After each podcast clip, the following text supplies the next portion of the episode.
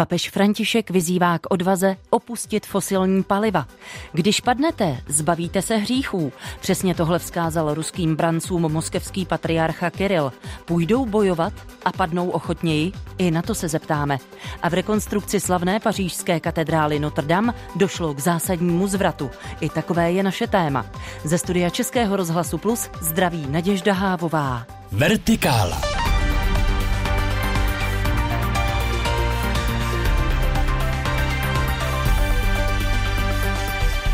Začneme ale událostmi z uplynulých dnů a také tím nejdůležitějším, co se ve světě i doma odehrávalo. Svatováclavskou bohoslužbu ve Staré Boleslavi vedl letos poprvé pražský arcibiskup Jan Graubner. Ve studiu už je se mnou kolega Adam Šindelář a tak se, Adame, dobrý den, rovnou ptám, o čem mluvil? Hezký den, samozřejmě připomněl svatého Václava, respektive to, že ani v jeho době nebylo snadné zajistit mír, podobně jako dnes. Řekl, že máme mimořádnou svobodu i blahobyt tak vysoký jako dosud nikdy, ale v sousedství zuří válka, která má ekonomický dopad i na nás a nahání nám strach. Tohle prohlásil Jan Graubner a dodal, že se smutkem a zahambením myslí na hlasy našich některých spoluobčanů, kteří se zlobí třeba na rozhodnutí šetřit v zimě teplem kvůli válce na Ukrajině a argumentují tím, že jde o snížení komfortu, na který mají právo. Stejná lidská práva podle něj mají i lidé na Ukrajině, v Sýrii a dalších místech. Mše nedaleko kostela, kde byl zavražděn kníže Václav, se i v silném vytrvalém dešti účastnili stovky lidí schovaných pod deštníky a v pláštěnkách a někteří došli do Boleslavy z Prahy pěšky, jako třeba skupina mládeže, která na cestu vyrazila večer předchozího dne. Papež František během návštěvy italského Assisi, rodiště jeho jmenovce svatého Františka, vyzval k odvaze opustit fosilní paliva. Posteskl si také, že starší generace nevědí, jak chránit planetu a jak zajistit mír. Během krátké návštěvy města ve střední Itálii František mluvil asi k tisícovce mladých lidí, z nichž někteří byli právě mladí ekonomové a další pracovali například pro startupy zaměřené na ochranu životního prostředí. Papež mladým lidem řekl, že právě do nich vkládá svoje naděje, pokud jde o úsilí na záchranu planety. Rovněž také doufá, že právě oni se zaslouží o to, aby byla světová ekonomika vnímavější a pozornější k chudým lidem. A v Hongkongu začal tento týden proces s kardinálem Josefem Zenem, který je jednou z nejvlivnějších postav římskokatolické církve v Ázii. Také společně s dalšími pěti lidmi začal proces. Jakým obviněním všichni čelí? Podle obžaloby náležitě neregistrovali humanitární fond, který zřídili na podporu demonstrantů zatčených při prodemokratických protestech před třemi lety. Humanitární fond pomáhal demonstrantům zadrženým při protestech v Hongkongu v roce 2019 hradit právní a zdravotnické poplatky. V srpnu 2021 přestal fond fungovat. Prokurátor na úvod soudního procesu prohlásil, že fond byl využíván k politickým aktivitám vztahujícím se k protestům. Podle prokuratury byly z fondu například financovány průzkumy veřejného mínění či lobistické aktivity, včetně přesvědčování států Evropské unie, aby poskytl azyl obyvatelům Hongkongu a aby uvalili sankce na čínské a hongkongské představitele. Kardinál i pětice ostatních veškerá obvinění odmítli. Kardinál Joseph Zen je dlouhodobým zastáncem demokracie v Hongkongu i pevninské Číně a hlasitým kritikem sílící autoritářské vlády Číny pod vedením prezidenta Xi Jinpinga. Kardinál také kritizoval prozatímní dohodu o jmenování biskupů, kterou Vatikán uzavřel s Čínou v roce 2018 na dva roky a prodloužil je na stejnou dobu v roce 2020. Uzavírá náš kolega Adam Šindelář. Adame, díky za návštěvu ve studiu. Díky, hezkou neděli. Když padnete, zbavíte se hříchů. Přesně tohle vzkázal ruským brancům moskevský patriarcha Kiril. Církev se podle něj modlí, aby tahle bitva skončila co nejdříve. Kiril nepřímo přiznal vysoký počet obětí, když řekl, že mnozí umírají na poli této bratrovražedné války. Zároveň ale prohlásil, současně si církev uvědomuje, že pokud někdo hnán pocitem povinnosti a potřebou splnit přísahu, jde udělat to, co od něj služba žádá. A tato osoba zemře při výkonu služby, potom bez pochyby vykonala čin rovný sebeobětování. Obětuje se pro druhé a jsme přesvědčeni, že tahle oběť smije všechny hříchy, kterých se tato osoba dopustila. Tak tolik citace moskevského patriarchy Kirila a jeho slova teď už probereme ve vertikále s religionistou Janem Sušerem. Dobrý den. Jaký dopad podle vás budou mít jeho slova na ruské vojáky? Zajímá mě to, jestli půjdou bojovat a padnout ochotněji. My hlavně vidíme ten úprk nových branců k hranicím Gruzie a různým dalším On se určitě snaží motivovat, ale jestli je natolik ruský národ připraven více umírat ještě v této válce, to těžko odhadnout. Zdá se, že ta motivace není tak silná. V našem prostředí jsou známé takzvané odpustky v římskokatolické církvi, které mají odpustit trest za hřích a jsou vázány na pokání. Je nějaký podobný koncept platný i v pravoslavné církvi? No, pravoslaví je hodně asketicky zaměřená tradice, kde skutečně pokání je zásadní vůbec, jakoby, řekl bych, životní styl a to odpouštění hříchů nebo, nebo to odčinění hříchů je s ním svázáno. Tam je otázka, jestli může takhle patriarcha vyhlásit odpuštění hříchů na základě padnutí v boji, On eh, v tom kázání tu oběť toho vojáka vlastně přirovnal k oběti Ježíše Krista na kříži, což je docela silný příměr. Vy už jste to částečně naznačil, to, co prohlásil Kiril, že oběť toho vojáka smije všechny hříchy, kterých se dopustil. Odpovídá toto vůbec pravoslavnému pojetí odpuštění? Naráží nám na i novozákonní citát, že největší lásku má ten, kdo položí život za své přátele ale dá se říct, že Kiril poslední dobou se propadá do velmi takových silných slov, které zároveň nemá moc o co opřít a čelí tvrdé kritice ostatních pravoslavných mimo Rusko. On v tom kázání taky naznačoval, že vlastně je pro usmíření na té Ukrajině proto, aby ta bratrovražená válka přestala, ale zároveň hovořil o tom velkém historickém ruském prostoru, Tudíž tím usmířením vlastně myslel, aby se Ukrajina podrobila a tím pádem ty jeho výroky jsou takové pořád ideologicky zabarvené. Mimo Rusko má patriarcha Kiril celou řadu kritiků, ostatně před okamžikem jste to sám vyslovil. Máme ale nějaké informace o tom, jak se k tomu staví další ruští pravoslavní duchovní? Mezi nimi nějací kritici jsou? Já jsem se nesetkal přímo s reakcí ještě na toto čerstvé kázání, ale samozřejmě nějaká opozice v Rusku existuje. Část kněží se proti válce jednoznačně vyslovila, riskují tím samozřejmě nějaké vnitrocírkevní postihnutí, ale nevím o tom ještě, že by se vyjadřovali k tomuto konkrétnímu, konkrétnímu kázání. A jsou vůbec mezi pravoslavnými duchovními také ti, kteří se vydali do války jako kaplani?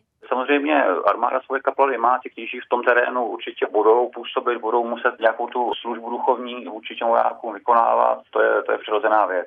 Já vám děkuji za vaši reakci. My samozřejmě budeme celou problematiku v Ruské pravoslavné církvi dál sledovat. Naším hostem byl ve Vertikále, tentokrát religionista Jan Sušer. Díky a hezkou neděli přejeme. Těším mě Posloucháte Vertikálu. Aktuality, reportáže a rozhovory z duchovního světa, doplněné debatou o věcech mezi nebem a zemí. Poslechnout si je můžete také na webu plus.rozhlas.cz, v aplikaci Můj rozhlas a v dalších podcastových aplikacích. V Brazílii dnes začínají prezidentské volby. Jedním z předvolebních témat byla i domácí výuka. Nový zákon o ní teď čeká na schválení brazilským senátem, má ale odpůrce v katolické církvi. Proti zákonu protestují jak katoličtí biskupové, tak Národní združení pro katolickou výchovu. Jaká pravidla pro domácí výuku aktuálně v Brazílii platí, tak o tom mluvil náš kolega Adam Šindelář s naším spolupracovníkem Františkem Kalendou. Podle brazilských zákonů musí děti chodit povinně do školy až do 17 let, takže pro domácí výuku neplatí žádná pravidla, je tedy formálně zakázaná, i když existuje trojice států, eh, konkrétně dva státy na jihu a taky federální distrikt kolem hlavního města, kde se pokusili o její legalizaci. Je třeba dodat, že ve všech třech těchto případech skončil státní zákon u soudu a díky rozhodnutí Nejvyššího soudu z roku 2018 nejspíš nemají tyto zákony na úspěch, dokud nedojde ke schválení zákona přímo na federální úrovni, o kterém se teď bavíme. A jaké změny má právě tenhle zákon přinést? Z domácí výuky by se v podstatě měla stát legální alternativa školní docházky, i když eh, pod eh, relativně přísnými pravidly. Mimo jiné by musel mít eh, alespoň jeden z rodičů vysokoškolské vzdělání a ani jeden z nich by nesměl mít záznam v trestním rejstříku. Domácí žák by musel zároveň být zapsán do jedné z místních škol a měl by se učit podle národních osnov. Příslušné škole by pak rodič posílal pravidelně záznamy o průběhu výuky a měla by na starosti zkoušení příslušných znalostí. Tyto povinnosti uvalené na školu, které jsou alespoň ve státním systému už tak přehlcené nadměrným množstvím žáků a kromě toho jsou notoricky podfinancované, proto považují experti za jeden z hlavních problémů nového zákona. Kdo s tím novým zákonem vlastně přišel a proč? Za domácí výuku v Brazílii dlouhodobě lobuje Národní asociace domácího vzdělávání, která je podporovaná podobnými institucemi ze světa, zvláště ze Spojených států. Přímo ten zákon ale vyšel z iniciativy prezidenta Bolsonara, který si zavedení domácí výuky vytkl za jeden ze svých hlavních předvolebních cílů. Eh, co se týče otázky, proč eh, Bolsonaro tak chce vít eh, vstříc hlavně radikálnějším evangelikálům a obecně ultrakonzervativním křesťanům, kteří by chtěli svoje děti vychovávat takzvaně biblicky a zároveň taky nemají zájem o to, aby se jejich děti učili třeba sexuální výchovu nebo se učili o evoluci, což se stává jedním z poměrně kontroverzních témat i v Brazílii. Ve většině zemí katolická církev domácí vzdělávání spíše podporuje. Proč je v Brazílii proti? Já bych neřekl, že katolická církev je v Brazílii kategoricky proti. Ona spíš upozorňuje na nutnost toho mnohem déle a konstruktivněji diskutovat o tak zásadním návrhu a nelíbí se jí způsob toho překotného schvalování, který se celkem jasně děje právě před volbami, aby s tím mohl Bolsonaro uh, manipulovat. Katolické organizace, jako například zastřešující Národní asociace katolických škol, jsou taky přesvědčeny, že je potřeba mít pro zavedení domácí výuky, kromě větší diskuze i přesvědčivá výzkumná data. Eh, tato asociace proto eh, spolu s několika biskupy upozorňuje, že domácí výuka by mohla v současné podobě vést ke snížení kvality vzdělání dítěte a také k jeho vyloučení ze společnosti. Odvolávají se tak přímo na papeže Františka, podle jehož názoru musí být vzdělávání společnou odpovědností rodičů a škol, nemůže ležet pouze na rodičích. Eh, zavedení domácí výuky by přitom právě v Brazílii mohlo dopadnout zvláště na děti z chudých rodin a toho si je katolická církev velmi dobře vědoma. Víme, jak velký zájem o domácí výuku v Brazílii je, kolik dětí je takto vzděláváno. Eh, odhady se velmi zásadně liší. Pohybují se od 7,5 až do 35 tisíců rodin, ale v každém případě, i kdyby to bylo to vyšší číslo, jde o naprosto okrajový jev. Eh, pro srovnání ve normálních školách studuje na 47 milionů brazilských dětí.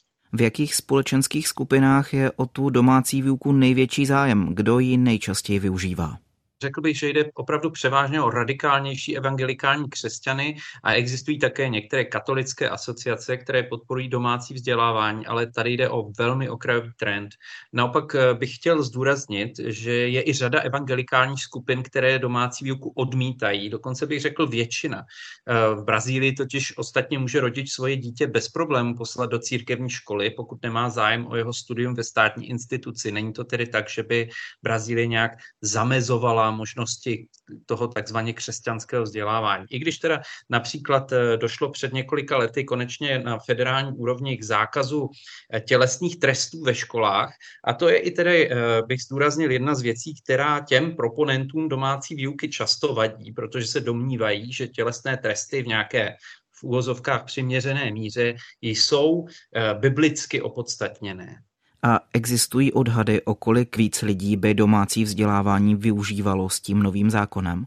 Podle průzkumu ten zákon odmítá 78% Brazilců, takže by šlo jenom o zlomek populace, maximálně v nějakých jednotkách procent, ale přesné odhady v tuhle chvíli nemáme. Každopádně věl, velká většina brazilské společnosti, včetně většiny evangelikálů, o katolicích ani nemluvě, tento zákon odmítá. Rozhovor s Františkem Kalendou natočil náš kolega Adam Šindelář.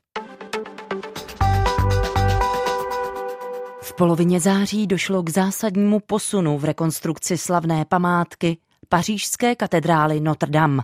O co se jedná, tak to už nám řekne naše tamní spolupracovnice Marie Síkorová. Hezký den, Marie. Dobrý den. Je to tak, v září vedení hlavních oprav té rekonstrukce slavné památky oznámilo zahájení a stavbu středové věže té známé La Flèche, tohoto takzvaného sanktusníku katedrály Notre Dame. Věž se zcela zřítila a stala se jistým hlavním symbolem tohoto tragického požáru.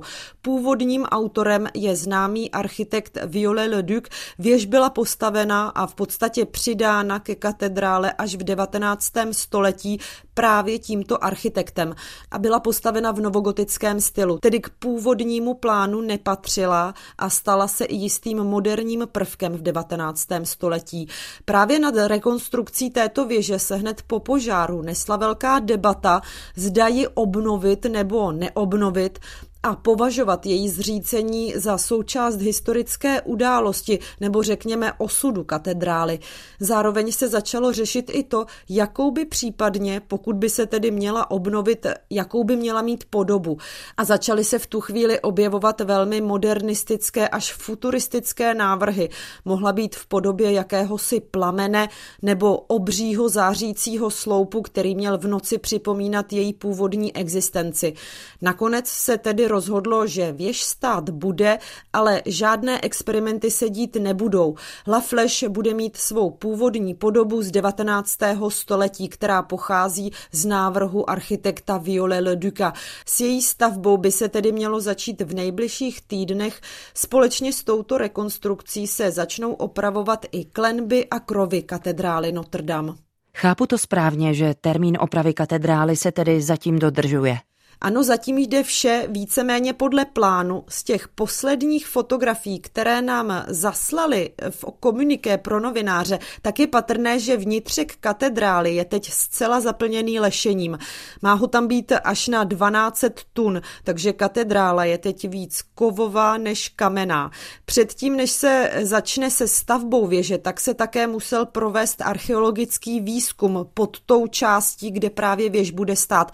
Pokračují samozřejmě samozřejmě všechny restaurátorské práce, například všech vitráží, všech výzdob uměleckých děl, která pocházejí ze 14.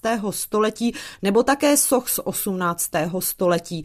Na snímcích, které nám zaslali, je také patrné, jak se čistí veškeré stěny katedrály, a to zejména od prachu. K tomu používají speciální vysavače na kámen. Musí se také odsolit některé zdi, protože část z nich je pokrytá solí a někde se dokonce objevily i praskliny. Všechny tyto části se dělají od stropu směrem k zemi, takže v katedrále je teď velké množství různých vysokozdvižných vozíků, jeřábů a jiné techniky.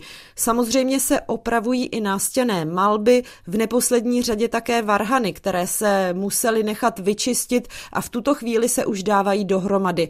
Dojde k opravě také severního štítu s rozetou, která byla během požáru poškozena. Všechny práce pokračují tedy podle plánu a tak nadále platí, že by se katedrála Notre Dame v Paříži měla vrátit a otevřít veřejnosti a zejména věřícím v dubnu 2024, tedy přesně pět let po požáru, jak to slíbil prezident Francie Emmanuel Macron. A jak vedení spolupracuje s veřejností? Informuje ji dostatečně o krocích a rekonstrukci? Jak je patrné, tak se skutečně snaží komunikovat nejen s námi novináři a novinářkami, ale i s veřejností a to hlavně při akcích, které se přímo dotýkají kultury a historie této památky i centra Paříže. Nejmarkantnější to teď bylo v posledních dnech během dnů evropského dědictví v polovině září, kdy se katedrála sice neotevřela, ale na prostranství před ní se představily všechny umělecké restaurátorské profese, které které v současnosti na obnově katedrály pracují. Byli to třeba zmínění restaurátoři pracující se sklem, s vitrážemi, ale i třeba kameníci, kováři a umělečtí klempíři. Na piacetě před katedrálou vznikla taková pomyslná umělecká řemeslná vesnička, kde si mohli lidé prohlédnout jednotlivé profese a jednotlivé práce a také si některé z nich zkusit. A byl o to skutečně zájem. V současnosti také došlo k dalšímu zpřístupnění uvolnění prostoru kolem katedrály a sice jednoho z mostů přes řeku Sénu, který byl po požáru uzavřen pro veřejnost. I tak se mohou lidé na katedrálu zvenku podívat a to z větší blízkosti, takže se pomyslně skutečně svým návštěvníkům opět přibližuje. S naší spolupracovnicí ve Francii Marií Síkorovou jsme se ohlédli za dosavadními opravami katedrály Notre Dame v Paříži. Díky Marie, hezký den. Děkuji, naslyšenou. Zůstáváte ve společnosti Českého rozhlasu Plus? Archaion Kalos v řečtině znamená původní krása, kterou člověk spatřil v ráji. A je to také název Mezinárodního festivalu pravoslavné hudby, který každoročně v Praze pořádá spolek Filokália. Jeho součástí jsou hlavně koncerty, ale také bohoslužba, workshopy, přednášky a výstava. A jaký je letošní program, to zjišťovala naše spolupracovnice Jana Šustová.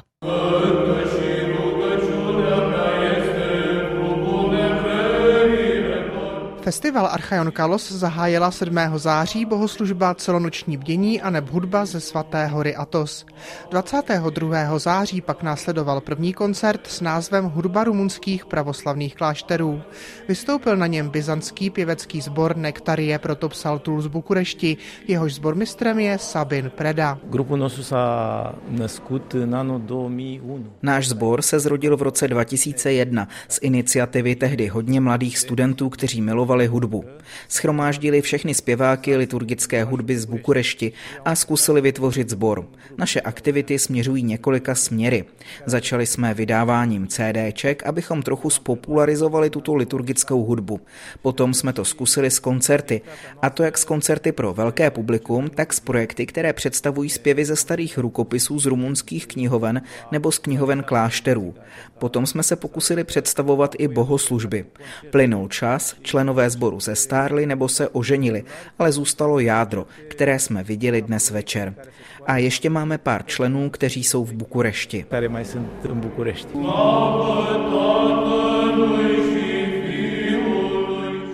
Z Rumunska přijelo osm zpěváků, pro které to byl první koncert po covidem vynucené přestávce. Zbory, které interpretují byzantskou hudbu, jsou složeny buď jen z mužů nebo jen z žen. Myslím, že v Rumunsku jsou byzantské sbory složené z žen pouze v případě mnišek. Nevím, jestli existuje nějaký ženský sbor složený z církevních lajků, jako jsme my, ale mužských sborů složených z lajků je vícero. Na druhý koncert festivalu Archeon Kalos se můžeme těšit už v neděli 2. října, rovněž v pravoslavném chrámu svatých Cyrila a Metoděje v Pražské Reslově ulici.